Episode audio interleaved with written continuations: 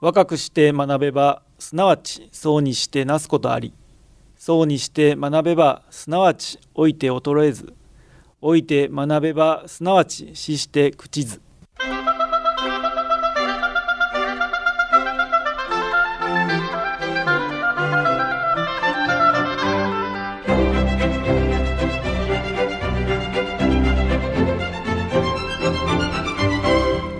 兵庫ラジオカレッジ。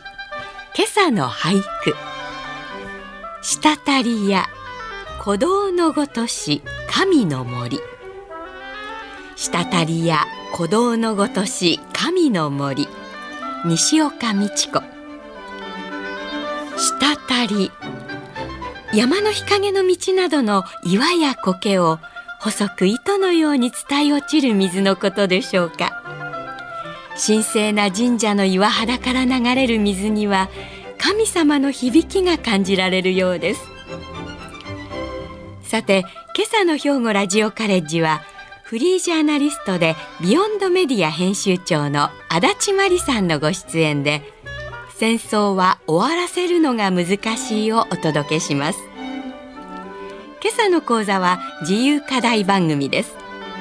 兵庫ラジオカレッジの学生の皆さんは学生区分にかかわらず講座を聞かれての感想をはがき1枚にまとめ事務局まで提出してください。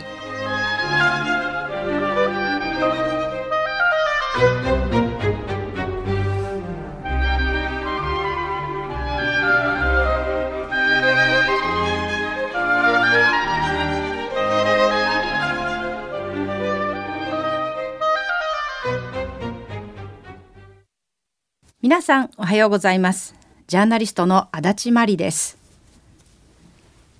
今回のテーマ戦争は終わらせるのが難しいというものです。本当にそうなんですよね。ロシアがウクライナに侵略したのが去年の2月。でも2023年に入っても終わりの兆しは全く見えていません。今ウクライナをはじめ世界ではどれくらいの紛争が起こっているのか皆さんご存知でしょうか？国連によると現在200弱の国と地域が世界には存在していますがなんとその3分の1くらいの国あるいは地域で何かしらの戦争紛争が起こっていると言われています。びっくりじゃないですか？およそ60の国や地域で戦いが起きているんです。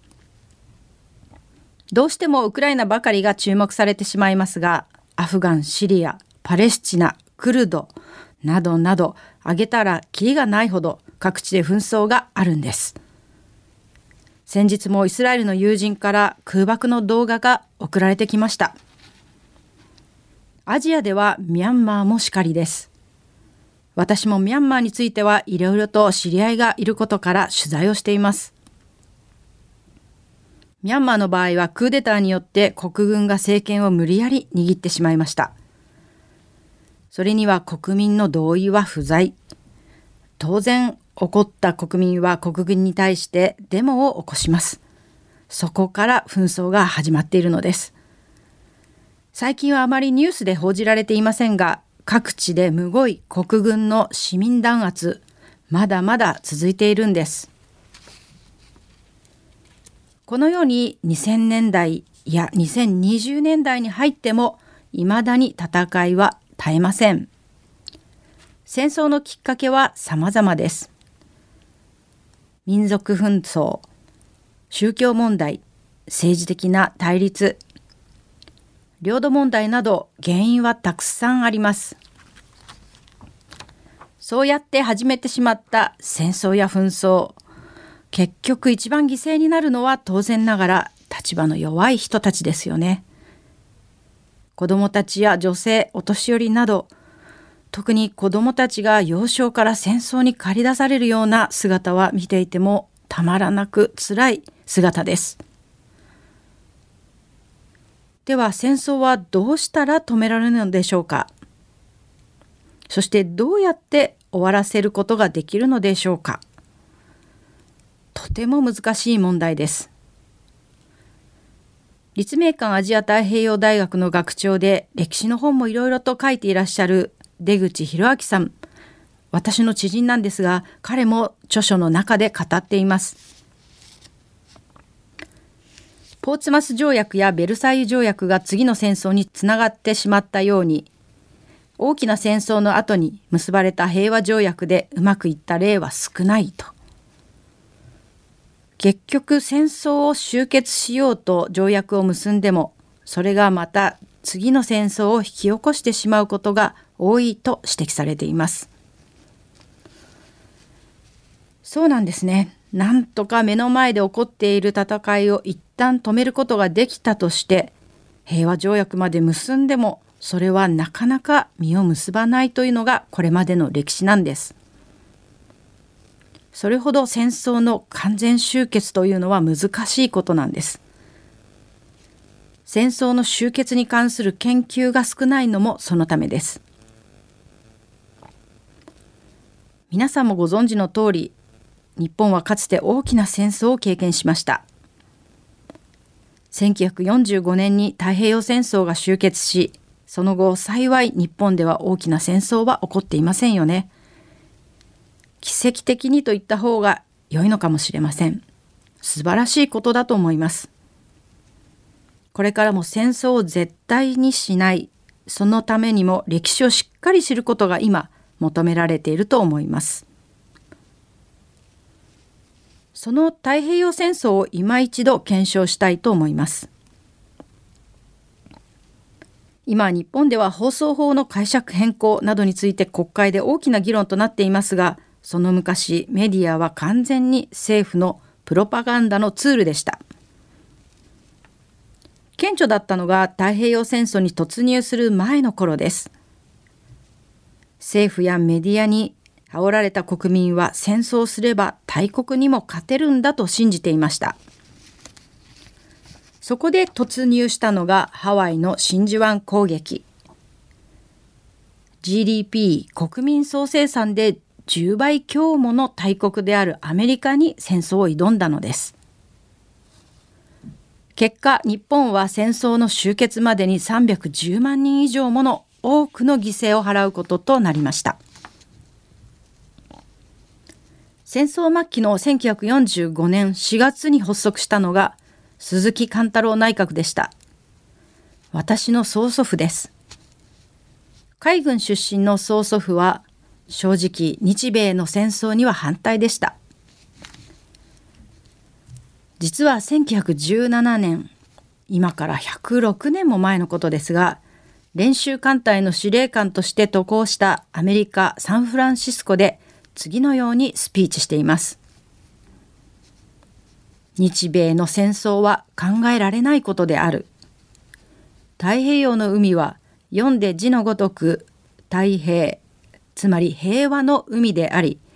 この平和の海を軍隊輸送に使うことがあれば、両国ともに天罰が下ると。このように曽祖父は述べました。会場にいた日米の軍関係者からは拍手喝采だったといいます。曽祖父は一貫して日米戦争反対論者だったのです。そんな曽祖父の意に反して日米の戦いは始まり戦争末期に内閣総理大臣の依頼まで来ることとなりました。これは昭和天皇陛下のたっての願いということ。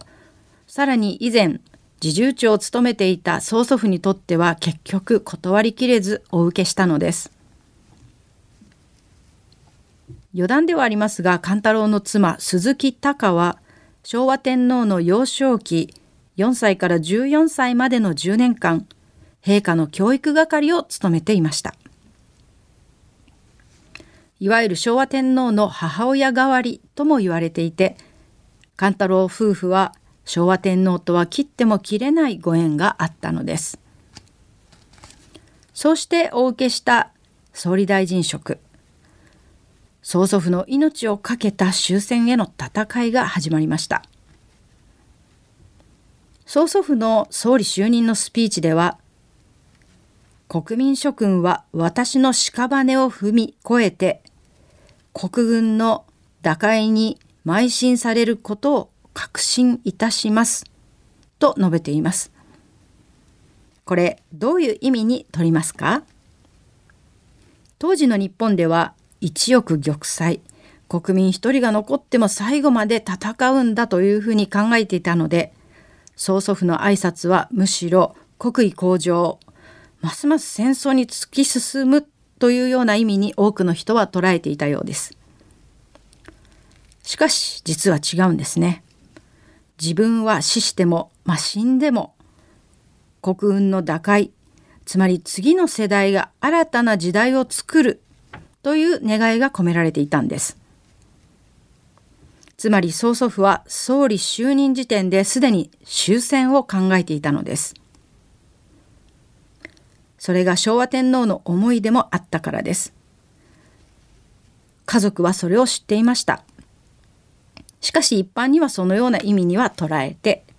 いませんでした。当時の日本は本土空襲もたびたびあって誰がどう見ても劣勢極まりない状態でした。しかしメディアは日本優勢、敵機を空爆で圧倒など勇ましい見出しで煽り続けました。結果、日本の国民はまだまだいけると信じ込んでいたんです。特に軍部、陸軍などにおいては、東南アジアの各所で相当な数の犠牲者が出ていることも隠し続け、本土決戦も辞さないという構えでした。そんな中で曽祖父が終戦なんて言葉を出そうものなら即座に暗殺です。実は曽祖父は1936年昭和11年の226事件でも襲撃を受けています。当時は侍従長という立場でした。銃弾を4発も受けながらも生き延びた人物です。暗殺覚悟での終戦工作を水面下で続けていたんです。陸軍の突き上げにものらりくらりうまくかわしながら本当に信頼できる数名の部下閣僚たちと進めていたのですその状況は作家の半藤和俊さんの日本の一番長い日でも描かれています映画にもなっていますので興味のある方はぜひご覧になってください。曽祖父は総理を拝命したのが77歳という高齢でした。未だにこの高齢での総理就任記録は破られていません。高齢であったことから曽祖父はいつ自分が暗殺されても構わないという覚悟で総理大臣をやっていたといいます。命を懸けて政治を行う今の政治家にその気概見られるでしょうか。曽祖父の終戦への道のりはそれはそれは険しいものでした。たとえ国賊と言われても日米の戦いに終止符を打たねばならない決死の覚悟です。終戦への手がかりは実はソ連による仲介でした。しかしそれも完全に裏切られます。水面下でアメリカやイギリスなどの連合国に和平の打診をしていたにもかかわらずその間に広島長崎に原爆が落とされましたますます窮地に追い込まれる日本それでも軍部は相変わらず徹底抗戦を謳うここはもう最後の手ある意味禁じ手ともいえるご聖断つまり天皇陛下に決定していただくということしかないと勘太郎は考えました。当時神様にも等しいと言われていた天皇陛下に終戦の決断をお願いするなどありえない行為でした。それを実現できたのは昭和天皇との信頼関係があったからだと言えるでしょう。あの当時内閣というのは一人でも閣僚を辞任したならば内閣総辞職をしなくてはなりませんでした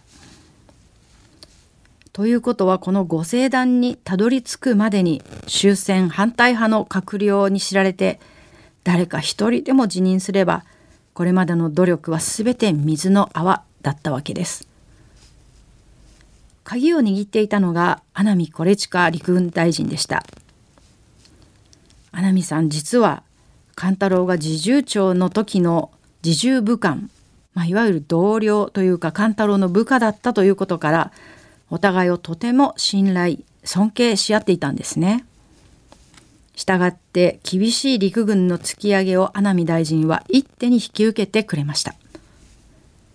結局終戦とともに自決されてしまうのですが陸軍大臣が阿南さんでなければこの終戦工作はうまくいかなかったと言えるでしょう。命を懸けた終戦工作は結局天皇陛下のご聖断という形で実現しましたそして日本は1945年の8月15日敗戦を受け入れむごい戦争が終結しましたちなみに私が今住んでいる東京文京区の家はもともと曽祖父が住んでいた家です。この家は終戦時に焼き討ちにあっています。間一髪で曽祖父及び家族は逃げ出したのですが全て焼かれてしまいました。なので当時の大切な手帳や記録そういったものは全て焼けてしまいました。あの焼き討ちがなければもっといろいろな記録が明らかになっていたはずです。まあいずれにせよ日本での状況を見ても終戦への道のりはとても険しいものでした。終戦の決め手となったのが原爆の投下だと言われることがあります。実際のところはどうでしょう。アメリカではトルーマン大統領が原爆を投下したのはできるだけ早く戦争を終わらせ日本本土侵攻でさらなる犠牲を出したくなかったからだと伝えられていますつまりアメリカ人にとっては原爆の投下それによって戦争が終わったんだ肯定論というのが主流なんですね。しかし私は全く違うと考えています。その頃の日米のやり取りをアメリカの国立公文書館に私は何度も足を運び調査しました。実際の当時のトルーマン大統領の日記ですとか閣僚のやり取りのメモ走り書きまで様々公文書として今でもとても大切に保管されていますさてこの公文書調査を経て私の原爆投下に関する考え方は大きく変わりました曽祖父鈴木貫太郎は水面下で再三和平終戦に向けた交渉を連合国としていたんですあの手この手を使ってその大きなポイントがソ連による仲介工作でした結果としてはソ連は完全に裏切るわけですがその状況を連合国つまりアメリカやイギリスも分かっていたんですね。終戦の1ヶ月前の1945年7月に開いたポツダム会談これはイギリスアメリカソ連の3カ国が集まってドイツの降伏の後および日本の戦後処理を話し合う会議だったわけなんですがそれが1945年の7月17日に開かれています。この会議の間のやり取りの記録やその期間のトルーマン大統領の日記などが詳細に残されていました。当時トルーマン大統領は日記でこう記しています。日本はソ連に仲介を頼んでいるようだがスターリンまあ、当時のソ連の最高指導者ですねスターリンは8月15日には日本に参戦するそうなれば日本は終わりだつまり日本は原爆を落とさなくてもソ連が参戦すれば日本が負ける降伏するということをすでにトルーマン大統領は理解していたのですそれなのにそれなのにですよ原爆を投下させました新しい兵器を試してみたい。しかも通常の人々に対してです。アメリカのエゴ、悪魔のエゴから原爆という悪魔の兵器が投下されたのです。さらにアメリカは日本に原爆を落とすことでソ連を牽制しようとしたというような記録も残っています。原爆原子力爆弾は戦争の終結の決定打にはなっていないばかりか日本人を実験台としたのですこれはあるまじき行為だと思いますそして原爆はもう二度と使わせないということをここに改めて訴えたいと思います。この原爆投下を正当化するという論調がアメリカでは徐々にではありますがここ数年変化を見せ始めています。最近では2020年の8月アメリカのロサンゼルス・タイムズ紙には歴史家のアルベロビッチ氏ジョージ・メイソン大学のシャーウィン教授が大々的に新たな論考を発表しています。その論考とはアメリカの指導者たちは戦争に勝つために日本に原爆を落とさなくてもいいことを知っていたなのに実行してしまったのであるというものでしたまた1945年当時アメリカの8人の5つ星の陸海軍の将官、まあ、軍部のトップですね。このうちアイゼンハワーマッカーサーニミッツら7人は原爆投下が軍事的に不必要であった。あるいは道徳的に非難されるべきことであるというふうに述べています。つまり原爆を落とすことによって戦争を早期に終結させたということを否定している論考を発表しました。こうした論考が出てきたことは大きな進歩だと思います。終戦に向かう道のりは単に日本が降伏しますと伝えたところで相手の国のさまざまな思惑があったことがわかります。ただでさえ日本国内でも終戦に対して異常な反発があったのに連合国側も悪魔のような存在だったわけです。そう考えるとやはり戦争を終わらせるということがどれほど難しいことなのかわかります。多くのたくさんの犠牲を払って終戦に持ち込んだ曽祖父の苦悩と苦闘。最大の教訓は何と言っても戦争はしない戦争を起こさないということです。終わらせることが極めて難しい戦争は絶対に始めてはいけないのです。今日本の政府は防衛費の拡大に声高に訴えています。背景には中国が台湾統一に向けた動き。また米中対立が起こってそれに日本が巻き込まれる。あるいは北朝鮮が攻撃してくるなどが言われています。いろいろなリスクに備えるのは確かに大切です。でも日本はあの悲惨な戦争を経験し、しかも世界で唯一の被爆国です。その日本は何があっても絶対に戦争はダメなんです。紛争に巻き込まれると言われても受けて立ってはいけないと思います。それについてはいろいろとね意見が分かれるかもしれません。まあ、いや日本が攻められるかもしれないのにのうのうとはしてられないよというふうに思う方も当然いらっしゃると思います。まあ、そうだとしたら他の国のように兵役義務を負うくらいの覚悟はあるのでしょうかそういったところまでしっかり議論をする必要があるのではないでしょうか。かつてイスラエルを取材しましたがあの国は兵役が男女ともにありますイスラエルのパレスチナへの攻撃姿勢については個人的にはいろいろと思うところがありますがイスラエルの国民は男女の兵役というのを受け入れています。イスラエルの国民はそこまで覚悟しています。いつ何時戦争が起こるやもしれないと。では日本にそこまでの覚悟というのはあるのでしょうか？本当に日本での軍備拡大は必要ですか？これは今こそ大いに議論する必要があると思います。日本人は本来平和的な国民性だと思います。それを国家間でも実現してほしいのです。これからの日本に必要なことは次の3つだと思います。1つ目はいろいろな問題の根本原因をしっかりと見抜くこと。そして2つ目は国民は安易にメディアには踊らされないこと。3つ目は多様性を受け入れること。原因究明にメディアリテラシー。多様性の包摂。インクルーシブとも言いますがこれを大切にしていけば争いはそう簡単には起こらないと思います。今ウクライナでの戦争も終わりが見えません。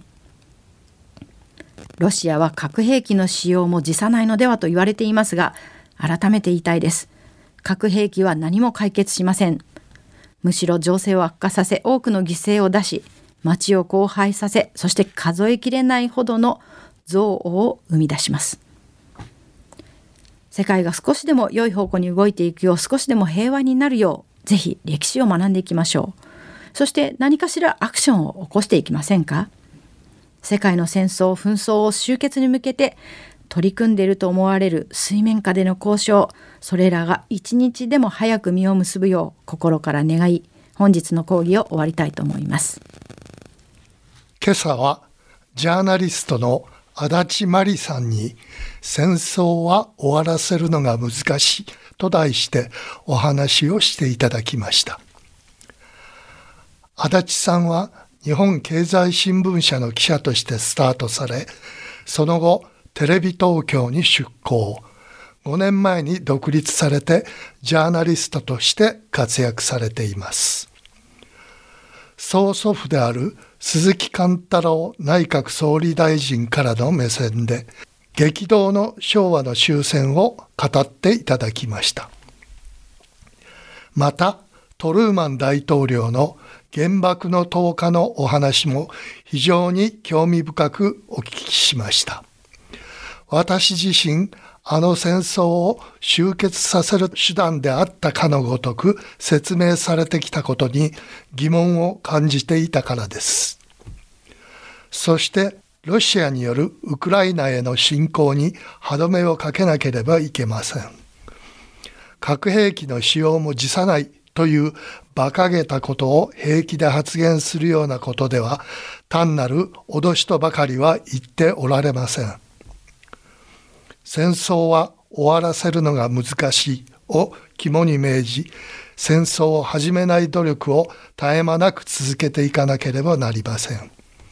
平和ボケとまで言われる我が国に兵役なんて受け入れる覚悟はきっとないのですから。それでは今朝はこの辺で失礼します。